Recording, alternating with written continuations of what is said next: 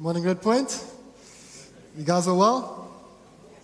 It's great to see you and uh, great to be with you. And um, we, as an eldership, went away this last weekend now for two nights where we were able to be together, pray together, call out to God, ask Him to lead us into next year and uh, what He has for us as a community. And it was just a beautiful time where we were able to unite and able to be together. And God says that, that where we're united, He commands a blessing. And we trust actually that as we move into next year, that there will be a blessing for us as, as, a, as, a, as an eldership team, and through that, us as a community as we do um, whatever God calls us to in the new year. And um, one of the words that came through, I thought it was a beautiful word. There were five concentric circles, like a, like a bullseye dartboard. And, um, and the outside was community, and then inside was crowd, and then I can't remember what all of them were. But I could remember when I, when I first came to Red Point, I used to sit by that door there. I think partly because I was high, but, but, but the other reason is I actually felt like I didn't belong here. Didn't feel like I belonged to a part of this. I actually didn't feel like I belonged anywhere, to be honest. And I felt like this morning even there may be people who feel like they don't belong. They don't belong here. They don't belong at school or wherever it may be. You just feel like you don't belong. And, and I feel one of the invitations that we as, a, as an eldership would love to do is invite you into the center invite you into the core, into the, the center of what God's doing. And it's a, it's a word that's been coming through for us. And, and we want to continue to extend that invitation. And um, Nick and Katz, it's so good to have you back. So good to, for you to be here. So good to hear you ministering. And we were away together. Oh, come on, man. And, and I felt God calling us into the center. And calling us to more of who He is and what He's doing. And I was walking around on Saturday morning and, and, or Friday, and I was overwhelmed by, by just how good God has been. First of all, he, he, he calls us into Himself, into Jesus, to the center of who He is. And um, Nick and Katz and the eldership team, it's such a privilege to serve with you. Oh, come on, man.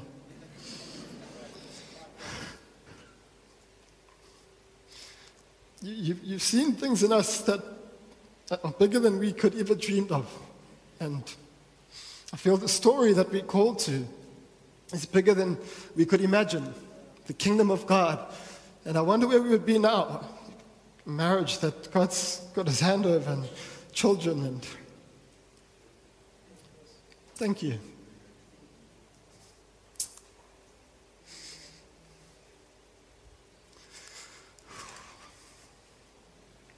Lord, would you come and be with us? Come and presence yourself over each person, Lord. Come and call every person into your story. Would they experience the abundance of your blessing, Lord?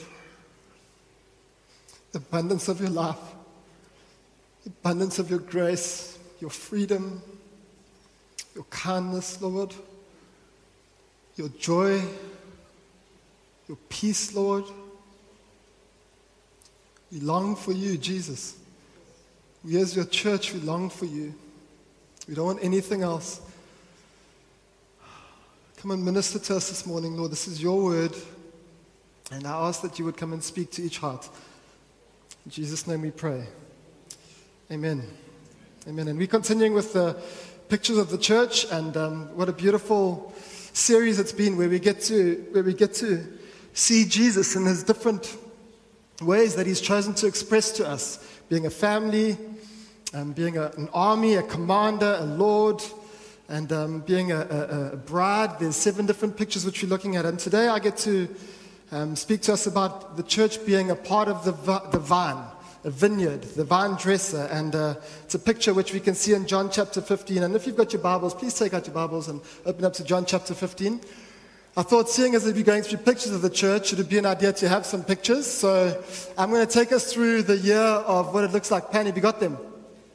First picture, we're just going to go through the seasons of a vineyard, which will just help us to get some. Um, are, they, are they all in order? Is the number one there, Pan? Should be spring, labeled spring. If it's not going to work, then I'm over it, and we can just go back to that other picture. Okay, just go to that other picture, Pan. It's fine. I don't want to waste too much time here.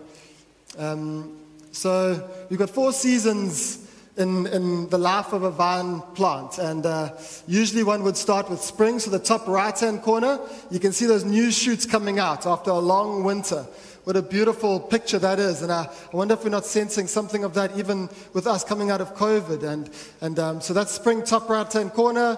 Bottom left hand corner is summer. Summer, there's an abundance of growth. There's fruiting. It just goes crazy. It's just life and, and, and everything. It just like leaves everywhere and the fruits start forming and it's an amazing time. And then we go to the bottom right hand corner, which is autumn, which is actually the harvest season beautiful season where they begin to harvest all the fruit, and uh, it's, a, it's, a, celebratory time. Um, it's actually an amazing time. And then it goes off to winter, which is the top left hand corner, and it looks quite bare, quite dry, quite dead, and quite pruned. That's the pruning season. And I just thought it's good for us to have a visual of, of what we're going to be talking about this morning. And, and you could even think about where are you actually at the moment in your season of life? Where are we as a church? God, what are you, what are you prophesying over us as a church? Is there a season change? I, I think there's a sense of a, of a change in the air, and I wonder what that new season will look like for us. But let's get into the text. John chapter 15, verse 1. I am the true vine, and my Father is the gardener. He cuts off every branch in me that bears no fruit, while every branch that does bear fruit, he prunes so that it would be even more fruitful. You are already clean or pruned because of the word I have spoken to you. Remain in me as I also remain in you. No branch can bear fruit by itself, it must remain in the vine. Neither can you bear fruit unless you remain in me. I am the, the vine and you are the branches. If you remain in me and I in you, you will bear much fruit. But apart from me, you can do nothing. You do not remain in me, you're like a branch that is thrown away and withers. Such branches are picked up and thrown into the fire and burned. If you remain in me and my words remain in you, ask whatever you wish, and it will be done for you. This is to my Father's glory that you bear much fruit, showing yourselves to be my disciples. As the Father has loved me, so I have loved you. Now remain in my love. If you keep my commands, you will remain in my love, just as I've kept my Father's command and remain in his love. I've told you this so that my joy may be in you and that your joy may be complete. Amen. To sum this up, as a picture of the church, the Father, the vine dresser, is wanting to produce fruit in the world for people to be able to eat through our union and intimacy with Jesus. That's, that's my preach. The Father, the vine dresser, is wanting to produce fruit that the world can eat and He's wanting to do that through our relationship, our union, and our intimacy with Jesus. Does that make sense? That's the preach. That's what we're wanting to do. So, the Father, there's this picture where, which I thought was quite interesting, where there's the vine and the branches here, and the Father, almost external to this relationship, almost there's this, there's this vine and then there's branches that come out, and here's the Father busy, busy working on this beautiful vine, this union between Jesus and his bride. And I think that's such a beautiful picture, which I'll pick up a little bit later. But the vine dresser does more than just prune and cut away. The, the work starts a long time before that. He has to till the soil, he plants the seed or plants a cutting, he makes sure that there's all the right ingredients, he makes sure that it's planted at the right time so that the rains can come at the right time to produce the maximum fruit that could possibly be produced. That's the, the heart of a, of a vine dresser. But here in this passage, it says that the, the, the vine dresser does two things he prunes away the branches that are fruitful, and he cuts away those that are unfruitful. Those are the two things that he speaks about.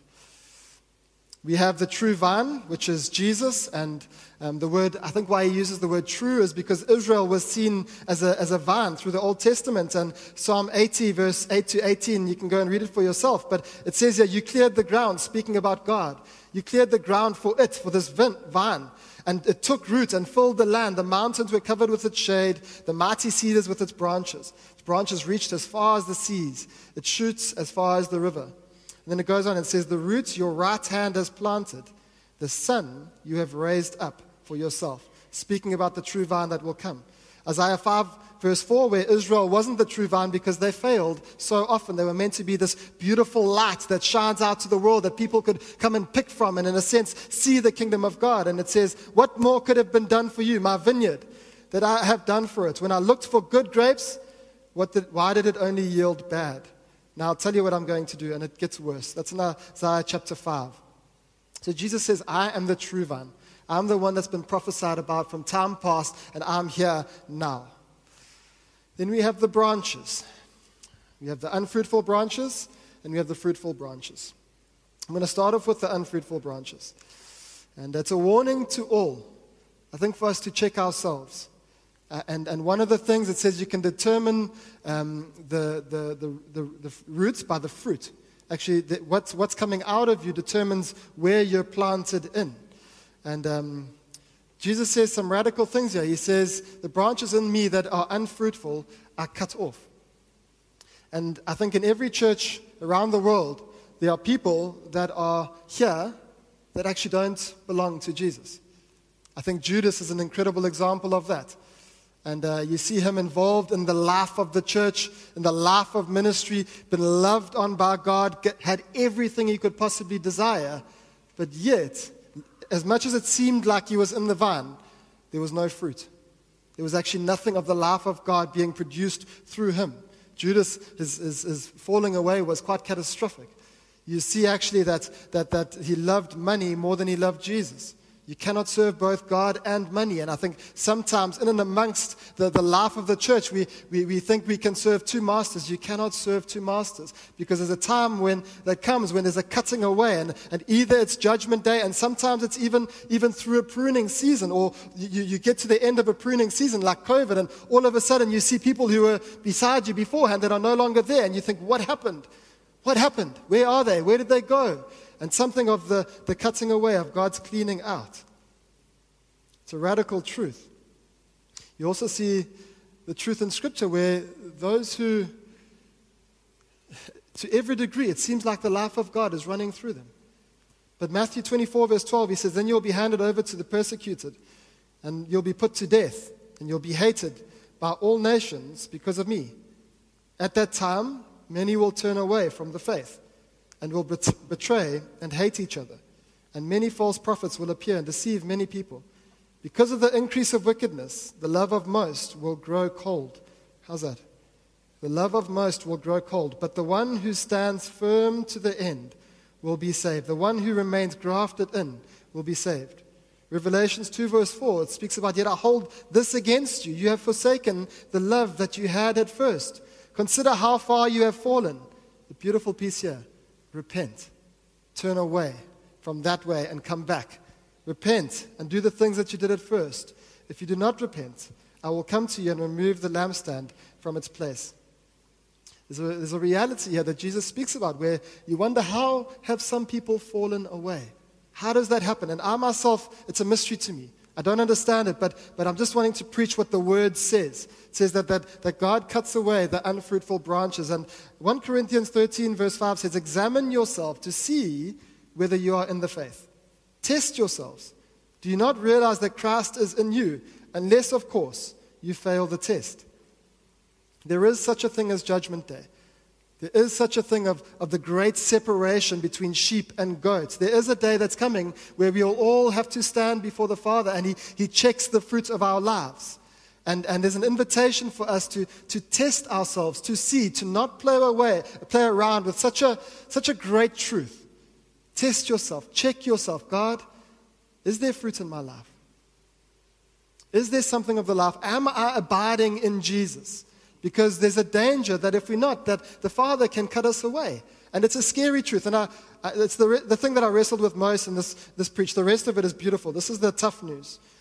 But it's, it's real news. And it's news that we need to be aware of. You don't want to be in and amongst the crowd and thinking that, you, that you're, you're a part of the vine and there's leaves. And sometimes I think what we think is fruit is actually just leaves. It's empty, it's vain, there's, there's no substance to it. But then Jesus invites you and he says, actually, repent. Turn away from that. Now's the time for repentance. Now's the time to turn towards the Father. Now's the time to turn away from every other source of life that's not Jesus. And, and when you do that, I think he, there's a beautiful restoration that takes place. The fruitful vines. So the unfruitful, if you want nice little points, um, it says he cuts away or destroys. The fruitful vine, he cultivates or he disciplines. It's good to ask, what is fruit? And uh, there's three characteristics of fruit that I'll just talk about. And one is an apple tree produces peaches. peaches. hey, Nick, you threw me there. No, no. Produces apples. The character of a tree will always be produced through its fruit. You can't get different character to the tree that you're trying to farm. Our vine is Jesus. The fruit is Christ likeness. Christ likeness. The fruit that, that God is looking for in our life is Christ likeness. Are we becoming more and more like Jesus? The character of this vine is, is I mean, the fruit of this vine is Christ like character. Second, fruit is visible. We're not undercover secret agents that we need to hide our fruit. Fruit should be seen in our lives. If there's no fruit being seen in your life, probably good to check yourself. And, and I'll get to seasons. I understand seasons, and I think God does take us through seasons. We're not always fruitful. We're not just producing fruit all the time. But has there been or is there fruit in your life? Is there fruit that people can see? And, and third characteristic is that people can enjoy. Fruit is always for others. Fruit is always for others. Fruit is not, when, when, when a tree absorbs its own fruit, it rots and it dies. It's a bad thing. But, but, but when, when fruit is for others to enjoy, what do people taste from your life? When people are in your presence, do they enjoy lovely grape juice or do they enjoy sour vinegar? You know, it's good to, good to think about. Sometimes you come away from conversations and you think, oh, Lord, flip, maybe there was bad vinegar in me that came out. You know, but, but God, God, people should be able to taste the good fruit of Jesus. Galatians 5 speaks about the fruits of the Spirit as love, joy, peace, forbearance, kindness, goodness, faithfulness, gentleness, and self control. Against such things, there is no law. I thought I could just speak about love for a little bit. When people come across you, as their love? I've been, I've, been, I've been stirred by the love of God. 1 Corinthians 13 speaks about if I speak in tongues of men and of angels, but do not have love, I'm only a resounding gong or a clanging, clanging cymbal. I have the gift of prophecy and can fathom all mysteries and all knowledge, and if I have faith that can move mountains, but I, if I do not have love, I'm nothing. If I give all I possess to the poor, and give over my body to hardships that I may boast, but do not have love, I gain nothing. Love is patient. How impatient I am at times. Love is kind. It does not envy, does not boast. It's not easily proud. I mean, it's not proud. It does not dishonor others. How's that, eh? Our chirping culture. Does not dishonor others. Um, sorry, I lost my place there. Um, it's not self seeking. It's not easily angered. It keeps no records of wrongs. Jesus, help us. Love does not delight in evil, but rejoices with the truth always protects, always trusts, always hopes, always perseveres. Love never fails. But where there are prophecies, they will cease. Where there's tongues, they will be stilled. Where there's knowledge, it will pass away. Is there fruit in your life? Is there love in you? I, I at times feel quite, quite dry of love, if I can be honest. I, I, don't want to talk to you, or whatever it may be. But, but is there love in you? God, would you do this in us? And I love that Jesus is the ultimate picture of that true love. It's not a to do list, it's an abiding in and it produces through. So, how is fruit produced in us? Two ways. Two ways. One, pruning. And uh, I've been amazed. I've been watching some, some um, vineyard videos, and the difference between pruning and cutting off is about that much. It's about that much. I've actually been amazed at how close they cut to the base. They literally they cut off everything, but they leave a bud, which then shoots again and becomes the fruitful branch for the next year. And I'm like, sure, Lord, pruning is tough. Sometimes it's like, how do you know the difference between pruning and cutting off? My thought is, actually, are you back again? Is there a shoot that comes again? After difficulty, will you come again? Will you be here again? When there's, when there's devastation in your life, will you say, Lord, I'm here again? I think that's the difference between pruning and cutting off. Cutting off, you'll leave. Pruning, you'll, you'll come back again and say, Lord, yo, I feel like everything's been taken, but I'm here again. I'm, I'm, I'm abiding into you again. I'm drawing from you again. And then a shoot comes again. And it's like, whoa, new life after a dry winter. Pruning. The Father prunes so that we would be more fruitful. I love that. He doesn't just let us but, but he wants more fruit from us. He wants more. There was a word that accelerate. There's, the, he's taking us further into himself and into the kingdom. The reason that the vine is grown is for fruit. And uh, pruning is not complicated. A pair of sharp scissors that cuts off, and it seems like everything's gone. it's tough. It's easy, but it's really difficult. Pruning, anyone who's gone through pruning will know. I, I was thinking about Mark and Megs while I was preparing for this. Mark with your knee. Just thought, sure, Megs with your Neville passing away. And I just thought, man, a pruning season. And I actually thought, man, there's more fruit for you guys. There's more fruit for you in the season that's coming up. And, and I trust that even as you work through the difficulty of this, that there's more fruit and an abundance of life that comes. And for all of us that go through it. And the Father uses discipline or hardship to prune us. And we can see this in Hebrews chapter 12, verse 6. And because the Lord disciplines the ones he loves, and he chastens everybody that he accepts as his son, endure hardship as discipline. God is treating you as children. For what children are not disciplined by their father? No discipline, no pruning seems pleasant at the time, but painful. It's cutting off. Later on, however, it produces a harvest of righteousness and peace to those who have been trained by it. Isn't that incredible?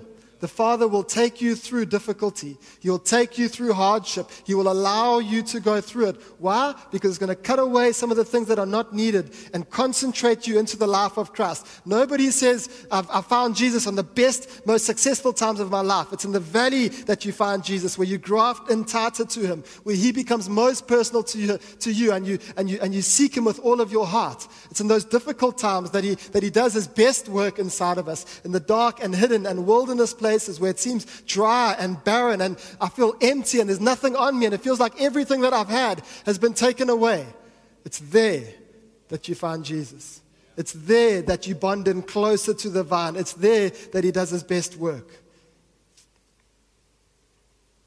Pruning is only for a season. So, first one, the Father uses discipline. And I know some people have worked through extremely difficult situations. And I don't in any way want to say that, that pruning is easy. It is extremely difficult.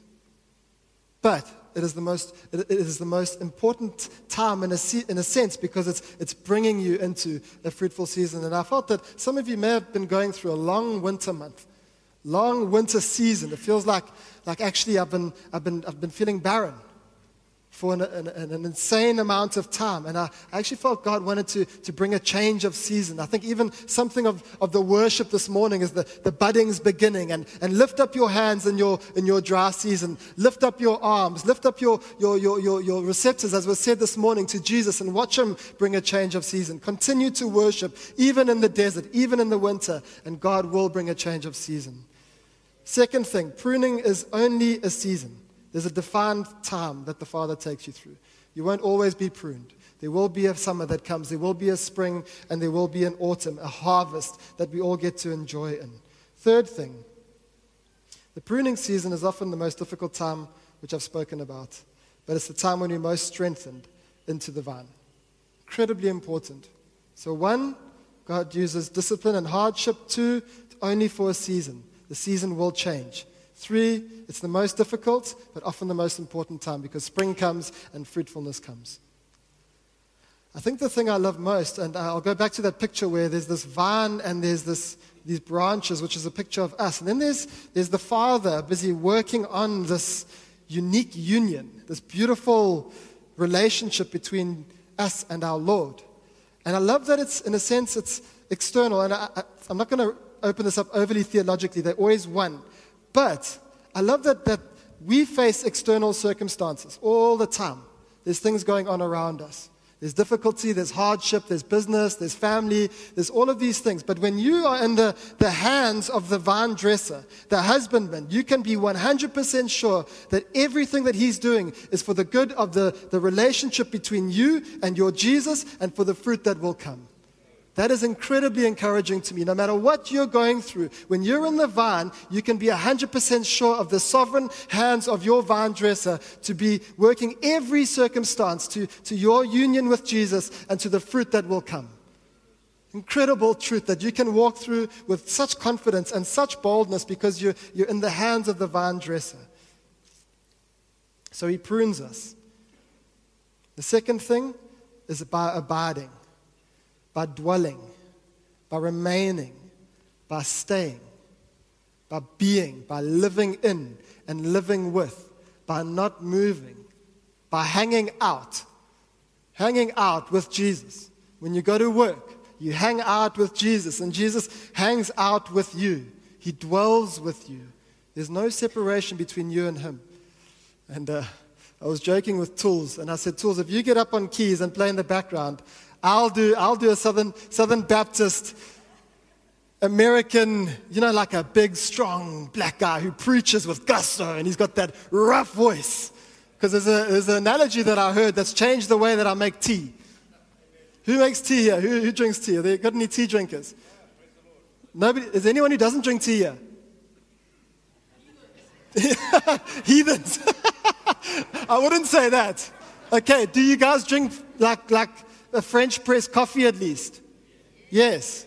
Okay, so we'll use two pictures here. I want to bring everybody into the story, you know. But, uh, but this guy, he says something beautiful, and I love it. And he says, uh, when, you, when you make tea, you don't, you, don't, you don't dip the bag and then bring it out, and then dip the bag and then bring it out, and then dip the bag, and then you got to take your spoon and you put your tea bag on there, and you got to wrap your string around, and you got to squeeze it down. You don't do that when you make tea. How do you make tea? You pour the hot water and you put your tea bag in and you abide, is how he says it. How long? Tools, four minutes, eh? Four minutes. But for us, always, we abide. Every time you go and make a tea, we don't dip. We don't dip. We don't come into Sunday and then leave, and then go into Tuesday and then leave. We abide. We dwell we stay, we remain in Jesus, so that the water and the tea bag flow through one another and the water transforms. There's amazing transformation that takes place when we abide. It's a lot more work to dip, dip, dip, wrap, wrap, wrap, squeeze. You're going to run yourself dry and you won't make it. Abide. And the same thing with the French press. Same story. Abide in Him. J.C. Ryle says to abide in Christ means to keep a habit of constant close communion with Him, to be always leaning on Him, resting on Him, pouring out our hearts to Him, and using Him as our fountain of life and strength and our chief companion and best friend. To have His words abiding in us is to keep His sayings and His precepts continually before our memories and our minds, and to make them guide our actions and rule our daily conduct and behavior. Isn't that beautiful? Abide. And I think we can go even further than that, and we can say, abide in the love of God. Abide in the love of God. And, and John chapter 15 speaks about that. And um, I just thought I'd speak about three things there. Sorry, my voice is getting a bit dry. See, I hope you remember that. One, how do we abide in the love of God? Our daily practices. Psalm 10, verse 4 said, In his pride, the wicked man does not seek him. In all his thoughts, there's no room for God. Challenged by that. In your day, in our pride, we only don't seek him when we don't need him, when we feel like we've got all that we need. But when we when we empty and, and, and desperate, I think there's incredible room for God. Psalm 63 says, You, God, oh my God, earnestly I seek you. I thirst for you. My whole being longs for you in a dry and parched land where there's no water. On my bed, I remember you and I think of you through the watches of the night. Daily, we're seeking Him. We're creating space. We, we're creating time to, to sit under the love of our Father. every morning, if I don't, I find myself wandering through the day, but I want to sit under you, Jesus. And this is my son. I, I, I clothe myself in Christ. This is my, my son who, who I love and, and who I'm well pleased. Or another translation could say, who I delight in. Lord, you delight in me. I don't feel like I deserve this, but, but you say, because I'm in Jesus, that, that you delight in me, and I receive your delight this morning, Lord, again before I start my day. Francois said something interesting. He says, Look in the mirror, and it's a bit weird. And I, I tried it the other day. It was a bit weird, but he says, Actually, you are worthy of love because the Father says that, that I love you and I care for you. He says, you can, you can speak that over you because that's what he says about you. You can, you can live in, in your daily practices. You can take a day and revel in the love of God. Would you, would you, would you, I don't want to use the word soak because it can get a bit weird, but would you, would you enjoy, would you let His love wash over you and, and His enjoyment of you? And you read the scriptures and it says that the, the Holy Spirit pours out His love into our hearts and, and pray, God, would you, would you fill me with your love? Would you fill me with your spirit? Would you again let me, let me live in your love? I want to abide in you. Because when I abide in you, fruit comes. Fruit comes. Jesus is loved by the Father. Amazing. He's loved by the Father. He says, As the Father has loved me, I love you. I love you. I care for you. I'm concerned about you. I love you. As I have loved you, go and love one another. The fruit of God working through us as we, as we seek Him. Second one, we are fearless. We are fearless when we are in the love of God.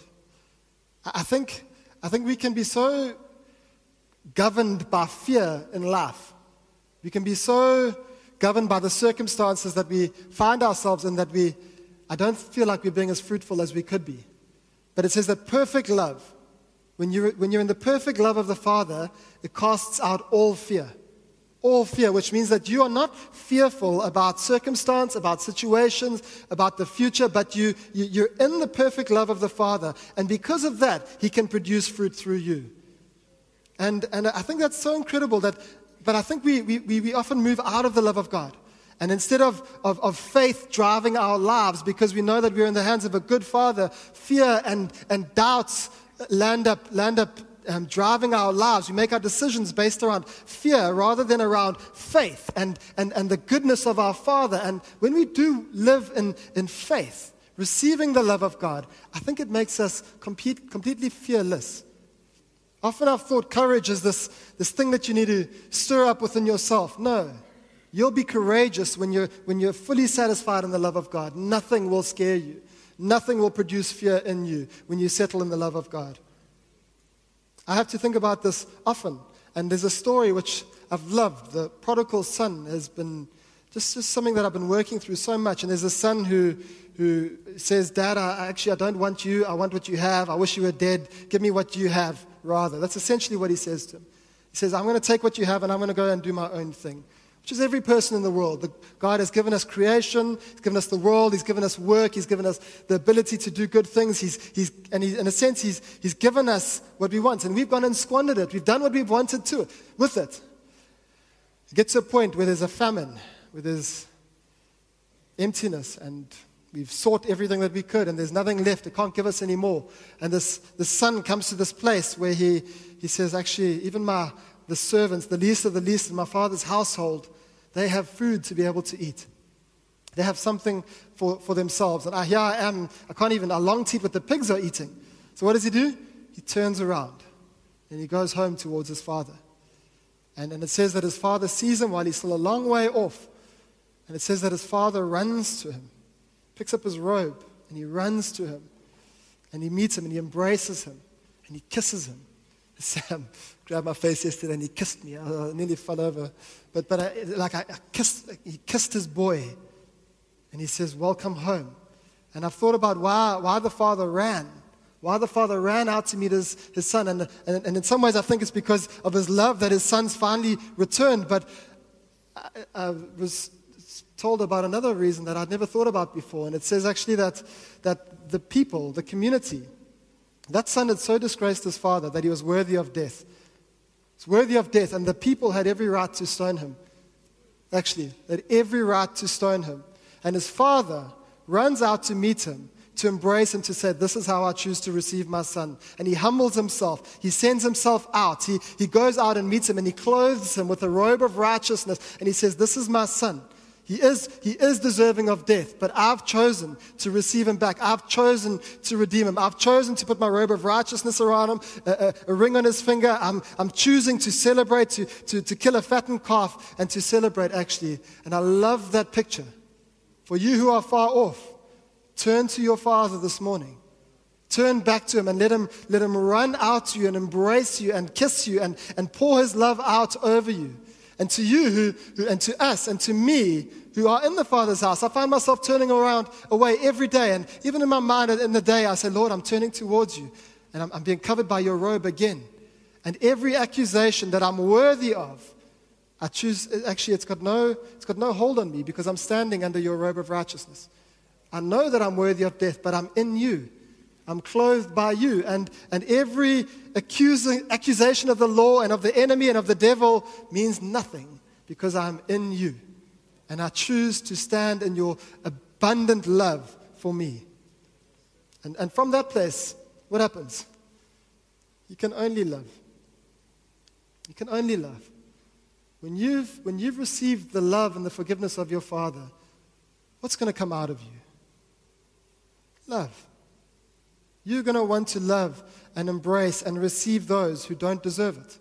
Because Jesus did the same thing for you and for me.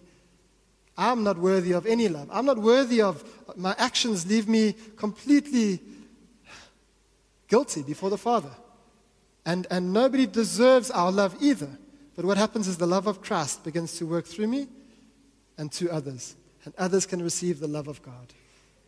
We love because He first loved us.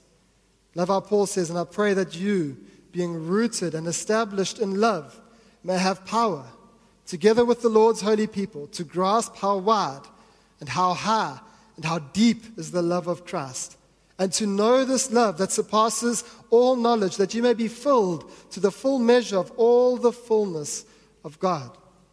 And I love this. How's this next passage? And it says, Now to him who is able to do immeasurably more than all we ask or imagine, according to his power that is at work within us, to him be glory in the church and in Christ Jesus throughout all generations, forever and ever. Amen. When we live in the abundant love of God, when we embrace it, it's amazing that God does. It says here, immeasurably more than we could ask or imagine. Actually, the glory all goes to Him, the abundant life all goes to Him. Amen.